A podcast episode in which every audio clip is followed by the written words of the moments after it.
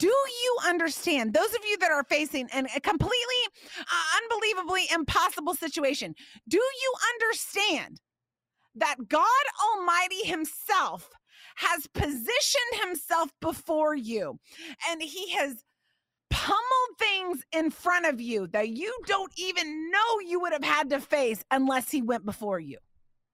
It's not a trite Christianese saying, it's a principle that we can count on as a good father leads his children. It's a principle. You who are facing financial ruin, it is a principle that when you go out and do whatever, the Lord goes before. This is not the only time in scripture that God talks about this. He went before him and they didn't even know what he was doing.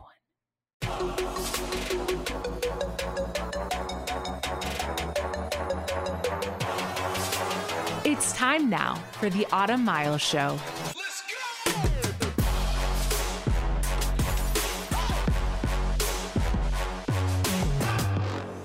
Hey, hey, guys, it's your girl, Autumn Miles. I could not wait to get in the studio today, you guys. I could not wait. I cannot wait to share with you what I got. Okay. It's Deborah part three. It's woman part five. Remember that series that we started five weeks ago? Yeah, I do.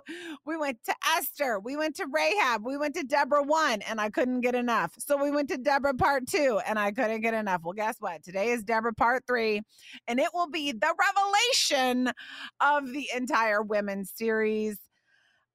This was a good one.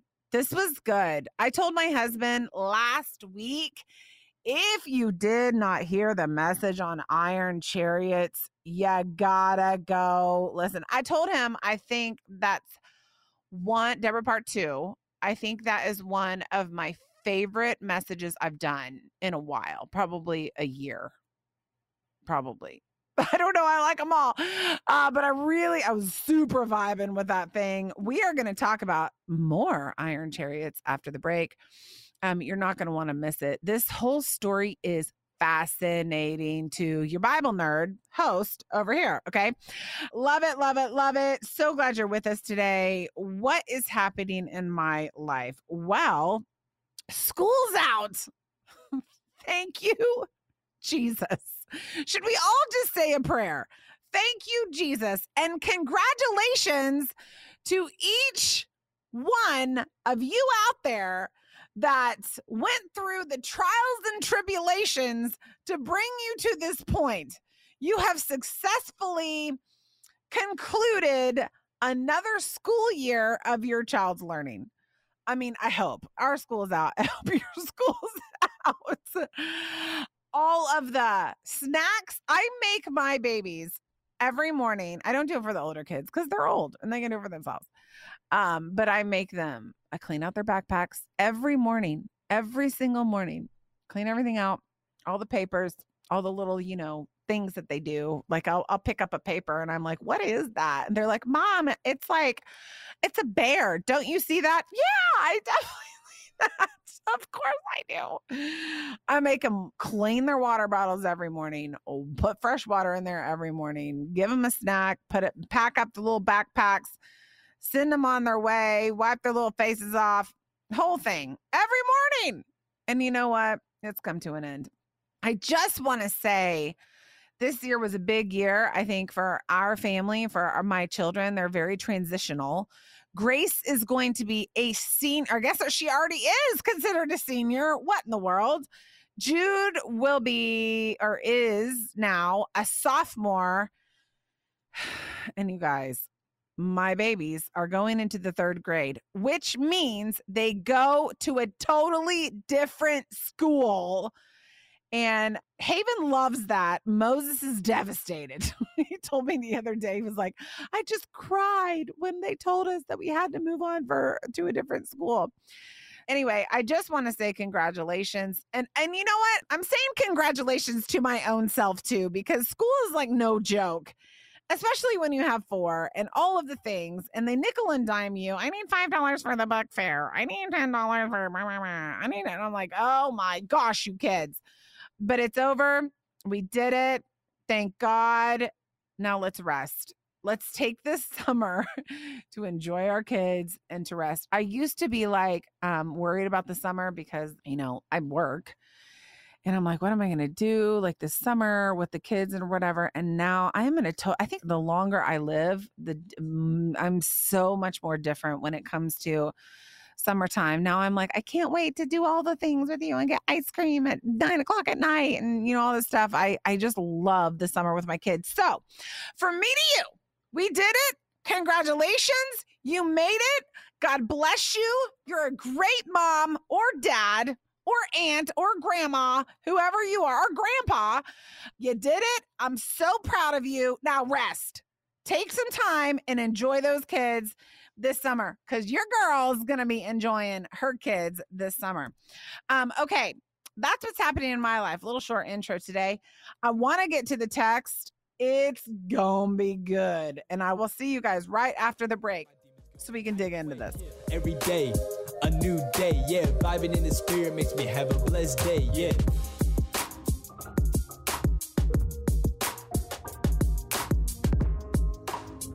Let's go. X, Y, Z, A, yeah. Looking for a passionate speaker to bring the Word of God for your next conference or church function? We've got the girl for you. Autumn Miles is the founder of the Autumn Miles Ministries with the goal of spiritually challenging the way people think. Autumn is dedicated to teaching the Bible in an engaging and relatable way so that everyone can experience the Lord in a deeper way. Autumn is a survivor of domestic abuse, and she's passionate about educating the church on how to effectively assist victims. Her message of hope and healing has been shared on the big stage internationally. Autumn is devoted to spiritually challenging people to draw closer to God. She is a passionate advocate for the Word of God, women, domestic violence victims, and adoption. So, what are you waiting for? You can book Autumn for your next speaking engagement today. Just go to autumnmiles.com. Once there, just search the top of the index for the Invite Autumn tab. Click on it and scroll down for more information. Once again, that's autumnmiles.com. Every day, a new day, yeah. Vibing in the spirit makes me have a blessed day, yeah.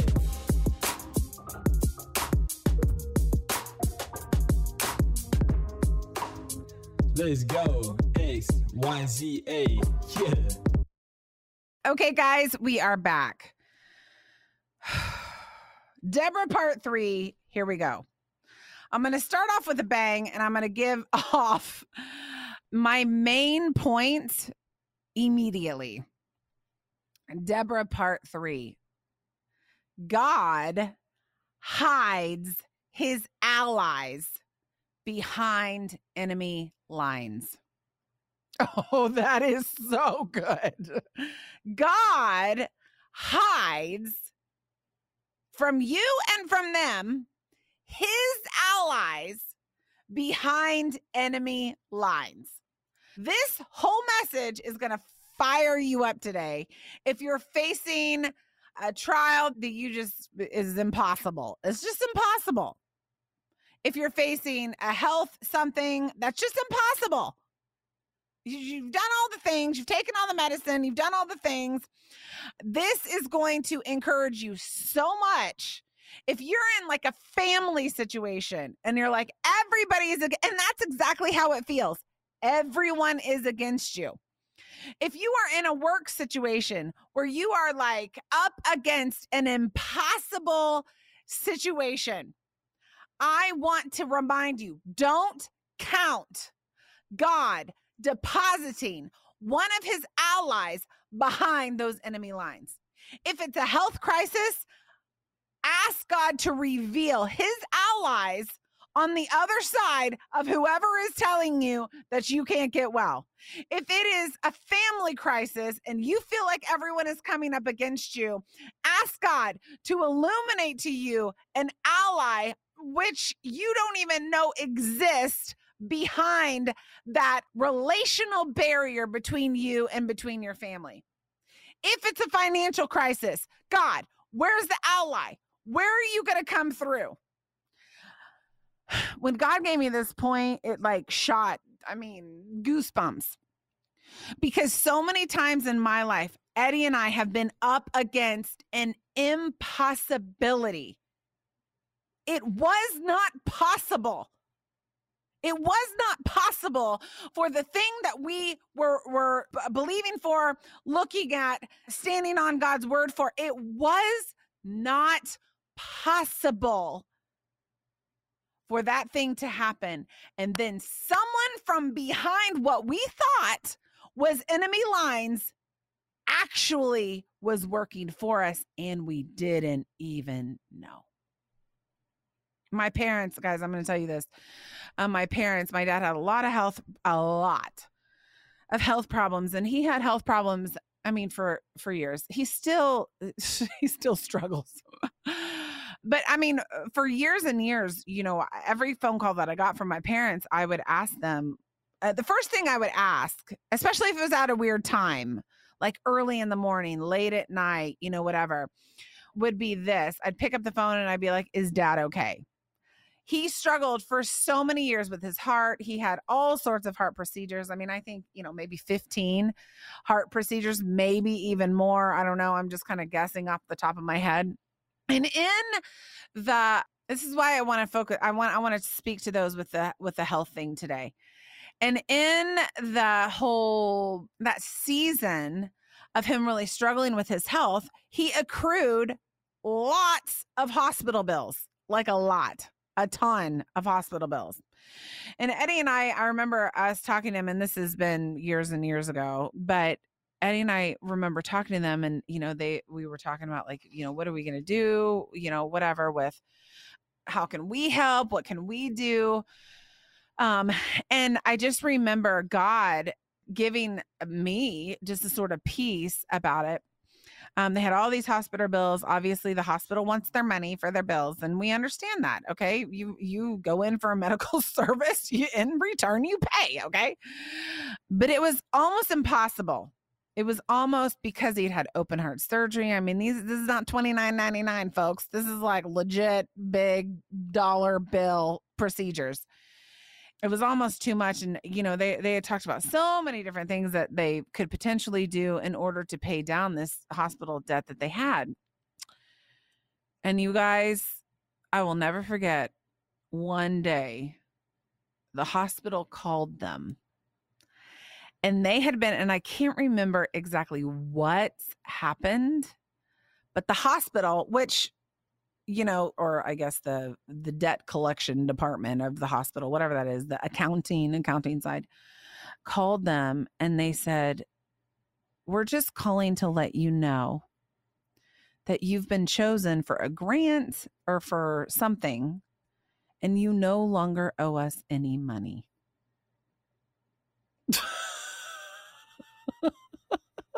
it was one of these. I don't remember if it was a grant. It was something. Something came through and wiped out all of their debt. It was like a supernatural thing. And they called me and it was it's almost like too too hard to believe. Like, is this for real? But God, behind what looked like the debt of the enemy lines, had placed somebody in a position of authority somewhere that looked at my parents' account and said, We're going to take care of this one. There was an ally behind enemy lines, and they didn't even know it was happening. When you look at your impossible situation, no matter what it is, know this God sees how impossible it is.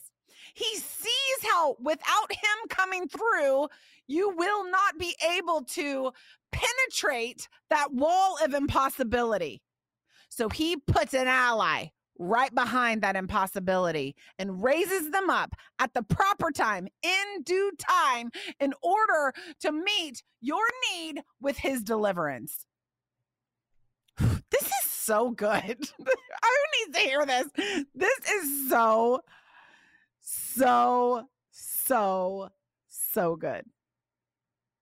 I have so many stories like this. I'm trying to, I'm fi- going through the file cabinet in my head of what ones I can share. Let me get to the text.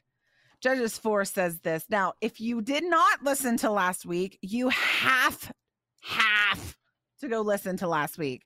This week will make a lot of sense when you listen to last week. Okay. Last week, we talked all about the iron chariots. Now, the iron chariots out of Judges 4 are what the nation of Israel was scared of. Therefore, the iron chariots of Canaan or the king of Canaan, whose name was Jabin, the iron chariots intimidated the nation of Israel so much that they would not fight against the Canaanites because no one could defeat the iron chariots. And I asked you last week, what is your iron chariot? You got to go listen to it. You got to go hear it. Again, one of my favorite shows I have done in a while. It just administered deeply to me. And I think those that I really resonate with, I'm like obsessed with forever. Okay. So here we are. We're talking about Deborah, Deborah part three. We're talking about Barak. Deborah's called the bee. That's what her name means. Barak is called Thunderbolt. That's what his name means. I told you last week. I really think that this is a picture of Deborah would represent God and Barak would represent us. And he, uh, Barak needed to lean on Deborah. Therefore, Deborah went out with him into battle. That's what we're going to pick it up today. We're going to pick it up with a couple little very important tidbits before they actually go to battle. Remember this as I read this text God hides his allies behind enemy lines, he hides them there. He doesn't even tell you they're there. Because if you knew, you'd want to call them on the phone, send them a text, send them an email, send them a little Slack, send them an IG message. No, because if you know they're there, he doesn't get the glory. But if you don't know they're there, he gets 100% of the glory. Because uh, listen, you cannot do on your best day what God can do on his worst. So here we go Barak and Deborah. They're just chilling, going out to defeat the Canaanites because Deborah has gotten a word from the Lord that it is time to go face them and God will deliver them into Israel's hands. They have been held captive for 20 years. Listen to this. So they're trot, trot, trot, they're out. Judges 4, verses 11 says this Now Heber, this is fascinating, the Kenite had separated himself from the Kenites. Who is Heber and who cares? Well, it's about to get real.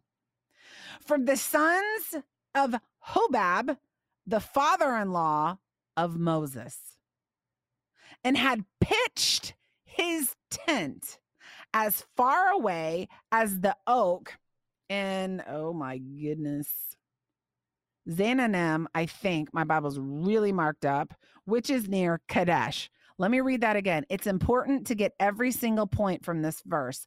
Now, Heber, the Kenite, had separated himself from the Kenites, from the sons of Hobab, the father in law of Moses, and had pitched his tent as far away as the oak in Zaanannim, which is near Kadesh. Okay, who is this guy and why do we care? Heber, his name means ally. You got to just rock with me on this, okay? You're going to learn something. Heber's name means ally. Kenite, he was a Kenite. Heber the Kenite is basically a group of people that were known for what? Metal work. Okay. Oh, the Bible is so good. So here's Heber, the Kenite, whose whose clan of people was known for metal work, which probably if they were known for metal work, they knew how to make iron chariots. Listen, he used to be allied, according to this verse, with Moses and with Israel. He had separated himself from the Kenites, from the sons of Hobab, the father in law of Moses. So previously, he had been allied with Israel. Something happened. We don't know what it was, but Heber, the Kenite, or Heber, the metal working dude, had an altercation with Israel. And so Heber the Kenite separated himself from the Kenites and, verse 11, had pitched his tent as far away as the oak in Zaanannim, which is near Kadesh. What does this mean? Something happened. Don't know. But a previous ally all of a sudden became an enemy. Israel to Heber was the enemy. He allied himself with Jabin, the king of Canaan. And from my study, and you can study this for yourself, you do not take my word for it. Go study it for yourself. As a matter of fact, I would love for you to do that. Go study this for yourself. Heber allied himself with the king of Canaan, and because of his specialty in working with metal, was probably one who helped assemble the iron chariots that had oppressed Israel for 20 years. Boom. Here we have this guy. He used to be friends with Israel. Something happened. He moved his tent completely away. It says he moved his tent from the south to the north. Now, if he moved his tent to the north, it would be closer to Kadesh, which would be close to where Jabin, the Canaanite king, lived. So Jabin and the Canaanite king were buddies. Okay. Uh, I'm sorry, not Jabin. Heber and Jabin, the Canaanite king, were buddies. This is important because remember what I said? Canaan was the enemy. Israel was going out to destroy Canaan because of these chariots that had oppressed them. And here we have this guy, Heber, who used to be allied with Israel, but decided he was going to fight for the enemy. Let me read on. This is important. God hides allies behind enemy lines. Then they told Sisera, who is the commander of Jabin's army, the Canaanite army, that Barak, so here's this Hebrew guy. He's like, I got to tell you something. Obviously, he was on a you know, he had a friendship with Sisera and Jabin because he was able to speak to them personally. And these dudes, like, you know, they'll lop your head off if you just look at them weird. So this Hebrew guy was influential because he had Sisera and Jabin's ears. Okay. And they were the two most important people in Canaan. He told Sisera that Barak, the son of Abinoam, had gone up to Mount Tabor. Sisera called together all his chariots. So here Heber is like, guess what? Guess what? Israel's coming after you.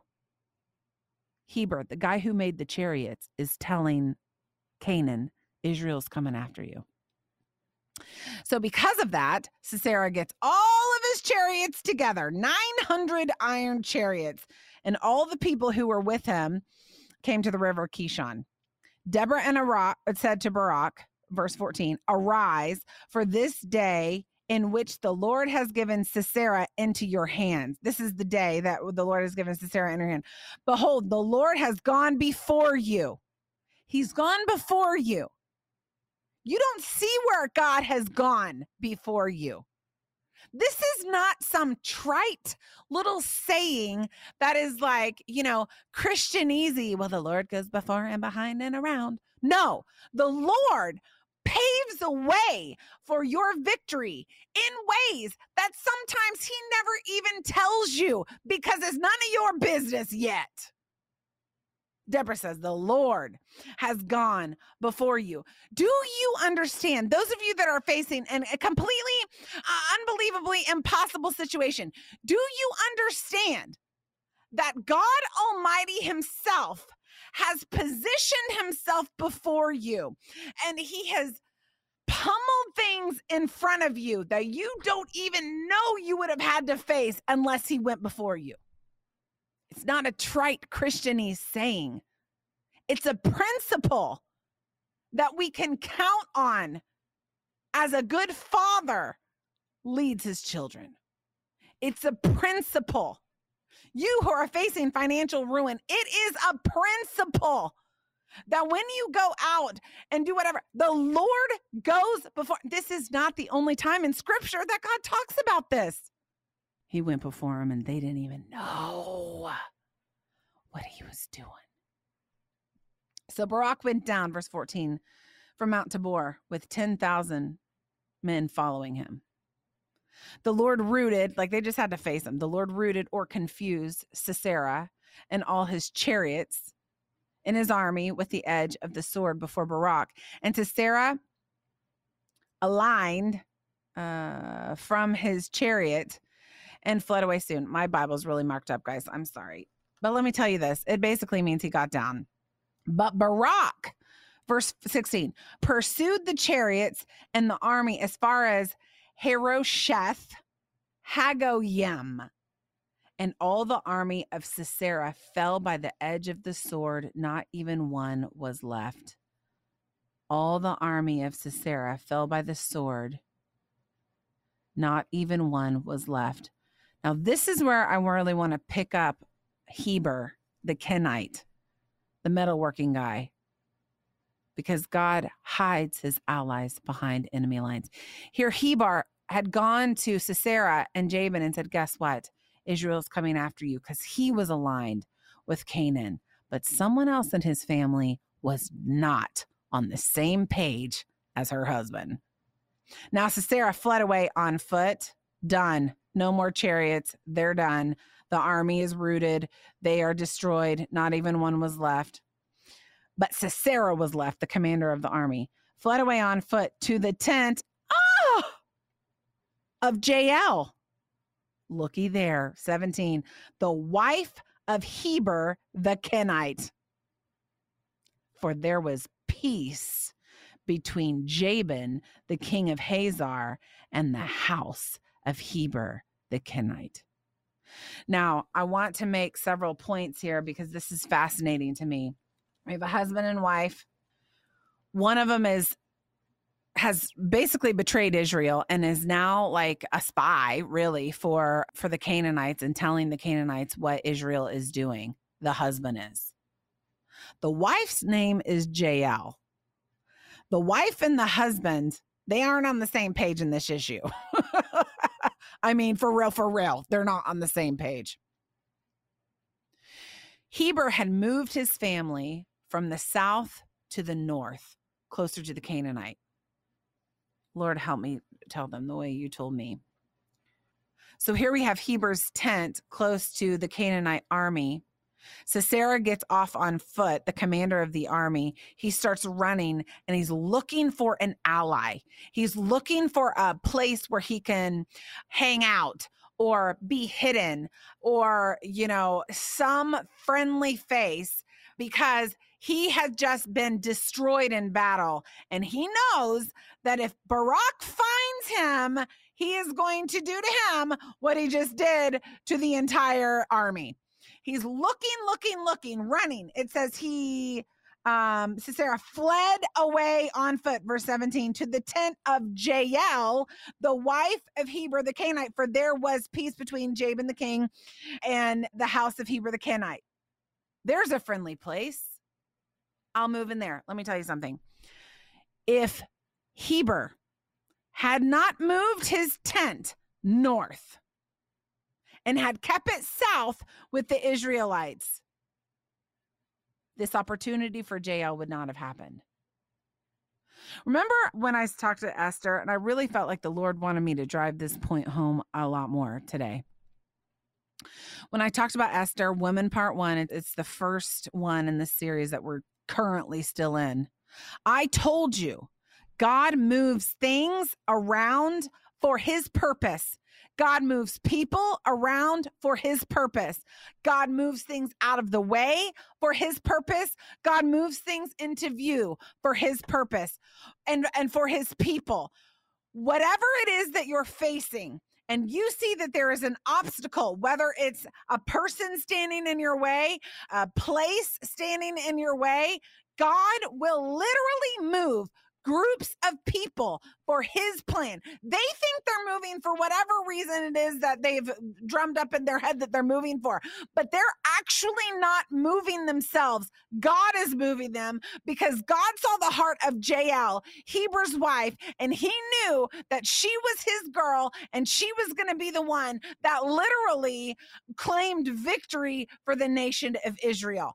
Heber moved the family and God allowed him to do that so Jael could have this opportunity that I'm ready to read you to read to you. God moves things and people and groups of people into position, out of position. He moves them around for his plan. We get so frustrated while there's enemies in my promised land. You know what? God will move them out of the way in his time. He will pave a way.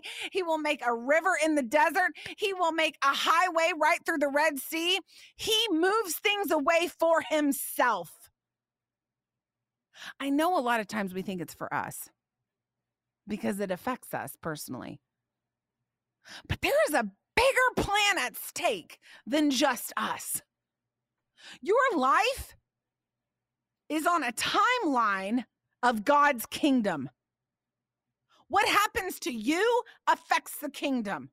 So while there is a personal relationship that you have in your uh, with you and the Lord, there is a greater purpose at risk than you. And you are so important that moving your family from the south to the north will position your family in a place where God can use you for deliverance.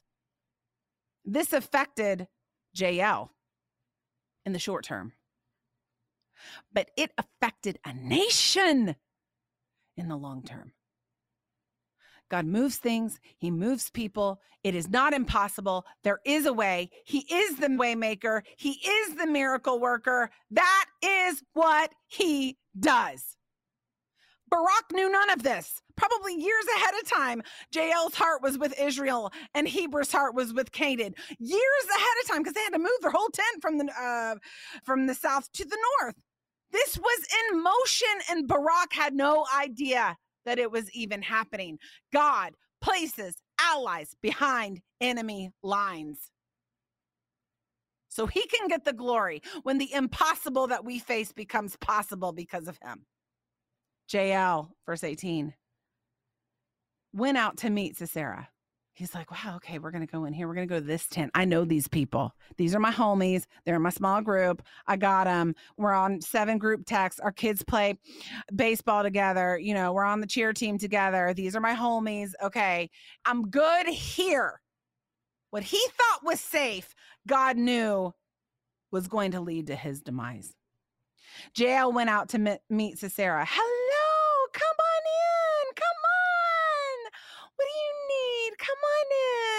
she is a gangster. she went out to meet Sisera and said to him, Turn aside, my master. Turn aside to me. Don't be afraid. That's kind of eerie, actually. And he turned aside to her and to her tent, you know, the tent that was moved from the south to the north. And she covered him with a rug. Listen, now, in, in this time, men don't go in women's tents because if someone saw it, they would be like dead or like something like that, like something bad would happen. Okay. So this is already a good hiding spot for Sisera because ain't no one going to come looking for him in her tent because it would just be inappropriate for that time. Verse 19, he said to her after she hit him with a rug, sounds a lot like my girl Rahab with the flax and the spies on the roof, but you know, whatever. He said to her, Please give me a little water to drink, for I'm thirsty. So she opened up a bottle of milk. I'll do you one better there, Sisera. I'll give you some milk. You don't want water, you want milk. and gave him a drink. And then she covered him. Here, take this. Now, this is where it gets a little yikes. Okay, so just, you know, prepare your little heart. He said to her, Stand in the doorway of the tent. And it shall be if anyone comes and inquires of you and says, Is there anyone here? that you should say no. It's a lot like Rahab, y'all. It's a lot like Rahab. Verse 21. But Jael, but Jael, Heber's wife, is like, "Mm, I don't think we're going to do that there, cupcake. Took a tent peg, seized a hammer in her hand, and went secretly to him and drove a peg into his temple. And it went through the ground, for he was sound asleep and exhausted. So he died, period.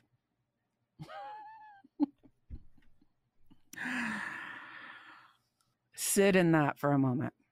Sit in what I just taught you for a moment. Just sit in it for like 2.5 seconds. Look at everything that had to happen. Heber had to become BFs with um, Jabin and Sisera. He had to become an ally with them. He had to probably, in my study, doesn't say it in the text, but there, you know, there are lots of other recorded historical documents that would support him being influential in making the iron chariots, which was probably why he was chummy chummy with Jabin and um, Sisera. He had to move his whole family from the south to the north. God knew years later that's exactly where Sisera would think he would find refuge. So he goes in. No doubt Jael, Heber's wife, never told him that she was not on the same page as this whole alliance that he had with the Canaanites because she was aligned with Israel. And because of her astute, quick witted thinking, she said, Come here, let me give you some milk. Let me hide you. And took a tent peg and killed him. And instantly, instantly, Canaan was defeated. Was she expected? No. Was she planned for? Not by man.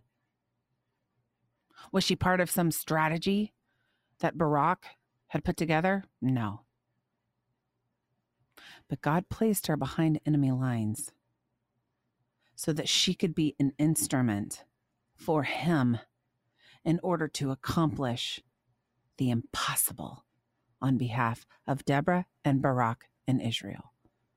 God puts allies behind enemy lines.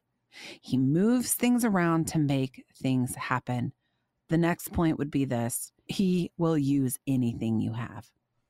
A tent peg? Are you kidding me? What even is that? I mean, I, I know, I guess I know what it is in a little tent, but like, first of all, weren't the tent pegs holding up the tent? Like, what did she do? Take one out? Probably take one out of the ground. She have like five. Did she go to Walmart and have like five laying around? Probably not. I don't know. But it was what she had. She didn't have like uh, what did they use back then? She didn't have a, a spear or a javelin or a bow and arrow. She had a tent peg. And that's what she used. You don't need what you don't have. If God has said, I'm going to come through, He will use exactly what you have. A lot of times we check ourselves out of opportunities and situations and whatever because we think, I don't have an education. I don't have money. I don't have the right whatever. I don't have the grades. I don't have you know, the experience. I don't have the looks. I don't have the personality. God uses what you are and what you have. Do you got a tent peg? Do you got a, a broom laying around? Do you got some Cheerios? You know, do you do you have a I don't know, a pen, a pencil? What do you have? That's what God uses. Focus on what you have and he will put supernatural power behind what you have and stop for heaven's sakes belly aching about what you don't He used a tent peg to deliver the whole nation of Israel from 20 years of oppression. He used a pebble to take down Goliath. What do you have? That is what he uses. I have been not qualified for every single position God has put me in. And I tell we talk God and I talk about this all the time. I'm just not qualified. When I took a ra- a daily radio show in DFW, the seventh largest market in the world, dude, y'all don't even know the conversations that me and God had. I was like, you know, I can't do this. And God's like, but what do you have? Do you got a mouth? Can you study? Do you got a brain? Yes, I got all those things. Use that. But God, I didn't go to school for communication. I didn't go to school for this. I didn't go. I got my degree as to be in the travel industry, guys. That's how way off I was and how ridiculous. But what do you have, Autumn? Are you willing? Do you have willingness? Do you trust me? Well, yeah, I've got those. Then that's what that's what I'm going to use. So unqualified. When we started doing conferences, we did 25 conferences. Had I ever done a conference? No. And I told the Lord, I have no idea what I'm doing. no idea what I'm doing, God. No. Really, this is what you want? Yep. But I don't know anyone. I just got kicked out of a church. I, I don't know anyone. What what do I I don't know. How do I do, our pastor doesn't even want to talk to me? Stop focusing on what you don't have and focus on what you do. God said, I'm not focused on what you don't have. I'm focused on what you do have. You know what Jael did not have? A weapon. do you know what she did have? A tent peg. He will put supernatural favor over what you do have. And the enemy will get us focused on what we don't to keep us from focusing on what he can do with what we have. We need to move past this mindset, I think, in the Christian world. I don't look like that. I don't talk like that. I'm not as educated. I'm not as this. I'm not as that. Yeah, maybe you're not. But what are you? He used a tent peg to deliver hundreds of thousands of people I'm sure he can anoint you with what you have to do what he wants you to do.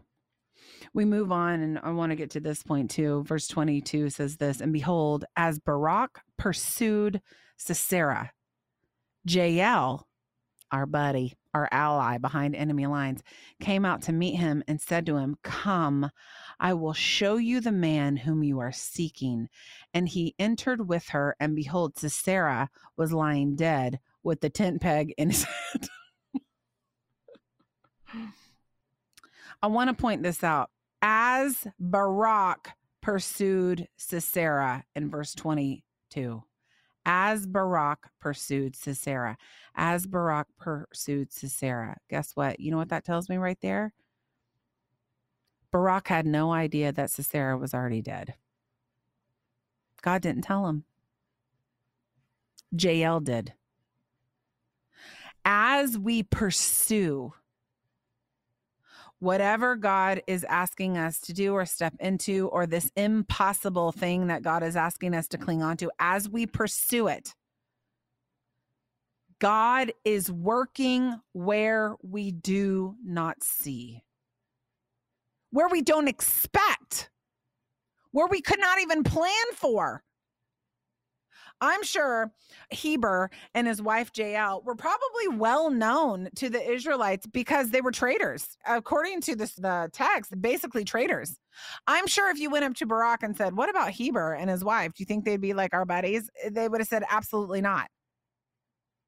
It was an unexpected deliverance behind enemy lines. God is working right now, and I want to breathe life into you with what I'm getting ready to say. He is working right now, right this second. You've been praying for a year. You've been praying for five years. You've been uh, staring at your body and it is deteriorating. You've been staring at your finances. You've been staring at the fact that you're single for so long. You've been staring at it. You've been staring at it and it has become your enemy because it's what you pray about every single day of your life. Lord, where is it? What is it? It's impossible. I can't do it. I can't overcome. I can't overcome. I am telling you that just like Rahab was planted behind enemy lines in Jericho, God has an ally for you too. I'm telling you, this is a prophetic word for somebody. I'm telling you, just like you are facing an enemy that is insurmountable, there is a Jael that is waiting for God's timing to deliver you from that thing. I'm telling you, just like there's a Rahab and Jael, someone knows that there is an Esther behind the enemy gates of the king's palace that is going before the king for you, interceding for you, saying, No, you can't take this opportunity away from them. I am telling you right now, there is an ally behind your enemy lines that God has placed there for your deliverance. And you just need to wake up to the fact that He is working where you can't see, and you've got to be okay with it. Jael shocked Barak. Can you imagine his face when he walked into Jael's tent and was like, Yep, that's our dude with the tent peg? Barak was so scared of those iron chariots. He didn't realize that the iron chariots and their maker should have been scared of him. God's doing something in your life. You're desperate, but He's not. You're frustrated, but He's not. There'll be a breakthrough. There'll be a breakthrough. There's a Jael out there God is using that'll shock you but it'll be exactly what you need. Verse 24 says, The hand of the sons of Israel pressed heavier and heavier upon Jabin, the king of Canaan, until they had destroyed Jabin, the king of Canaan. The enemy, guys, that created the chariot was actually the weapon that destroyed himself. I want to read this passage of scripture to you because I just feel the Spirit of the Lord on this whole series, guys, this whole series, but definitely on this message. Do not fear, Isaiah 41 says, for I am with you. Do not anxiously Look about you, for I am your God. I will strengthen you. Surely I will help you. I will uphold you with my righteous right hand. Behold, all those who are angered at you will be shamed and dishonored. That's what happened to Canaan, guys. Those who contend with you will be as nothing and will perish. You will seek those, Barak, who quarrel with you, but you won't find them. Those who war with you, Sisera, will be as nothing and as non existent. For I am the Lord your God, who upholds your right hand, who says to you, don't fear. I'll help you. Don't fear, you worm Jacob, you men of Israel. I will help you, declares. Lord, we love you today. We just love you. You are so good. God, I pray for that one that is desperate, facing something impossible. God,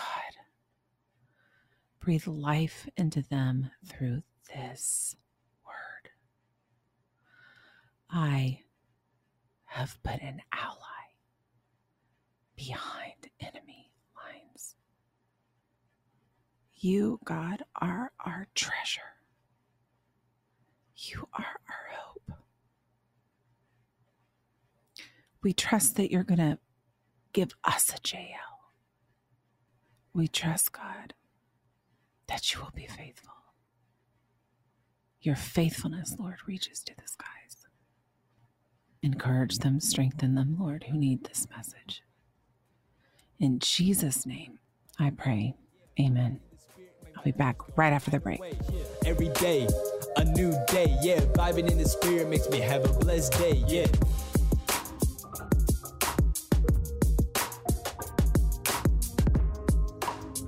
Let's go. X, Y, Z, A, yeah. Are you new to this whole Jesus thing and don't know where to start? Or maybe you've been following him for a while and you want to dig deeper into the Word of God? Then you've come to the right place. Each month, Autumn hosts an online, in depth Bible study through Facebook Live called The Jesus Initiative. The Jesus Initiative is a monthly spiritual challenge to anyone willing to join and grow deeper in their faith. She covers topics such as how to wait when waiting is hard, moving forward in faith even when you're terrified, and how to combat the spiritual warfare in your mind. Autumn's desire is to help break down complex topics in a way that's easy for everyone to understand and implement into their everyday lives. The goal of the Jesus Initiative is to tackle real life topics in a real life way, grounded in the Word of God. Understanding the things of God doesn't have to be hard. If you're a believer who wants to grow in your faith and strengthen your relationship with God, these Bible studies will challenge you in all the right ways. Simply search Autumn Miles on Facebook or follow her on Instagram at, at Autumn Miles and click the follow button so you can stay in the loop for when the next Bible study starts. Hey guys, it's Autumn, and I want to know, family, what is God doing in your life? If you have a recent praise report about God's faithfulness, we all want to know about it. I want to know, my team wants to know, and your brothers and sisters in Christ that listen to this show want to know. You can share your story by emailing hello at autumnmiles.com or you can direct message me on Facebook or Instagram by searching Autumn Miles at the top of the page.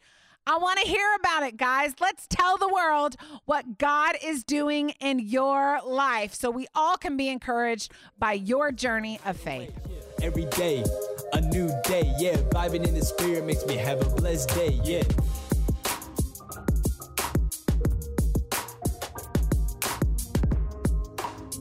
Let's go. X, Y, Z, A, yeah.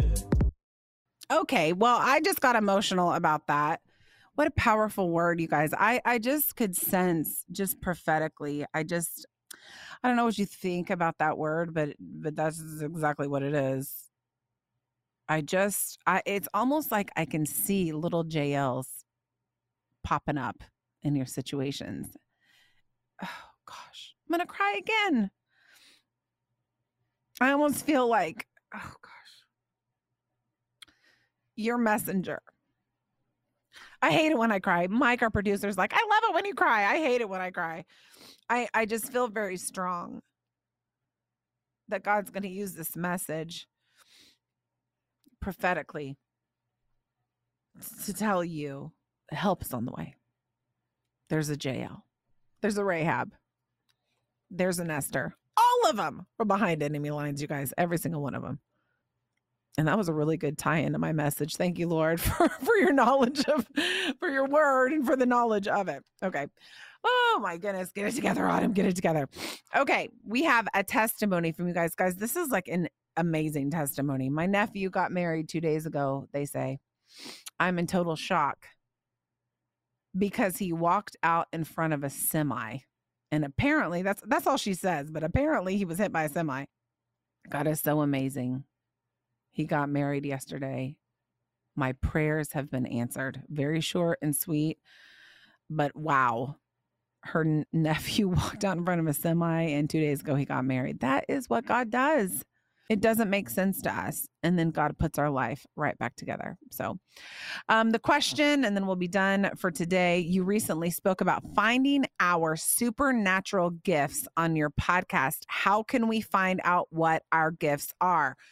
I loved this question when it came through. What an excellent question if you're a believer, you have been given a spiritual gift, period. Okay. There are lots, and you can just Google it. And I, I'm sorry, I should have done my research and looked, but um, I didn't. Look for a spiritual gift test, and you can actually take a test, kind of like like you know the Myers Briggs and you know those kind of tests, Enneagram, and you know all that. Uh, you can find a real, real simple, easy test online and free. Don't pay for it because you don't have to. But uh, uh most of the time, you take a spiritual gift test and you're like, yeah, that is exactly what I am. Like if you're a servant or if you um you have the gift of mercy or you are a teacher or probably it's probably going to be right in line with what you already know that you are. So just use it as confirmation. But find a test. Exhortation is another one online, get online, take the test, and it will guide you. Now, I would love if you took that test and then you know, ask a trusted friend about it or like a pastor about it or whatever, just to kind of mm-hmm. confirm that spiritual gift. But if you're a believer, you have a spiritual gift, period. And it is needed in the body of Christ. Okay. Definitely needed. I think uh, you know we get we're we're so now I know everyone's gonna hate my guts for saying this, but that's okay because I'm gonna say it anyway. And we're kind of wrapped up in the Enneagram, which is you know a tool that you can use to learn about yourself, I guess, um, or these other uh, personality tests or whatever. But the spiritual gift test is the test that you know where you're gifted. It's not a talent. You're given a gift to edify, build up the body of Christ. It is a necessary gift that God has given you in order to serve the body. Um, it's so funny. Yesterday, I was in a car and I was, you know, I have a lot of outward gifts, but I was uh, in a car and I was, I'm, you know, pastoring you guys i told you about the prison ministry that they just named me the the women's pastor of at my church and i'm with the the male pastor okay his name is pastor stephen and we're in the car with two guys and we're headed to one of the prisons and they are lp people audio visual people we're not those people. Everything they said, I didn't understand. And we were laughing on the way there because I thought, wow, our gifts are very, very different but both of them are incredibly necessary. All four of our gifts are, although they're different, they're very necessary in order to edify and build up the body of Christ. So go take a test, find out what it is. It's really, really cool to see how you can serve and utilize that gift in your church. Get involved at your church with whatever place in your church needs that gift and man you will be so thrilled and so satisfied and so filled up and it's it's just a beautiful thing so anyway Love you guys so much. I hope you love that message. I loved it. Love, love, love. Okay.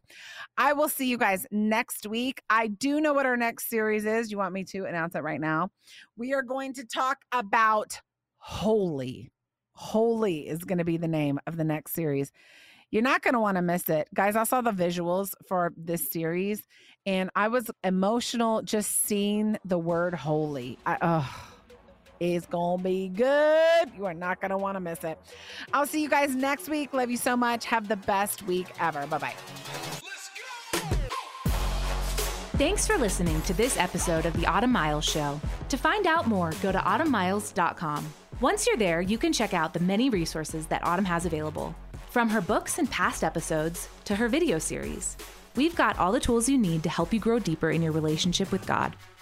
Once again, that's autumnmiles.com. To get connected and for more encouraging content, you can follow Autumn on Instagram, Facebook, and YouTube. Just search for Autumn Miles in your internet browser. We appreciate your prayers and support for this ministry. It's because of you that we have been able to impact millions of people worldwide, and that we can continue to serve those who need to hear Autumn's message of victory and promise. Find out how you can come alongside us when you go to autumnmiles.com. Just search the top of the index for the support tab. Thank you for listening in today, and be sure to join us next time for another episode of the Autumn Miles Show.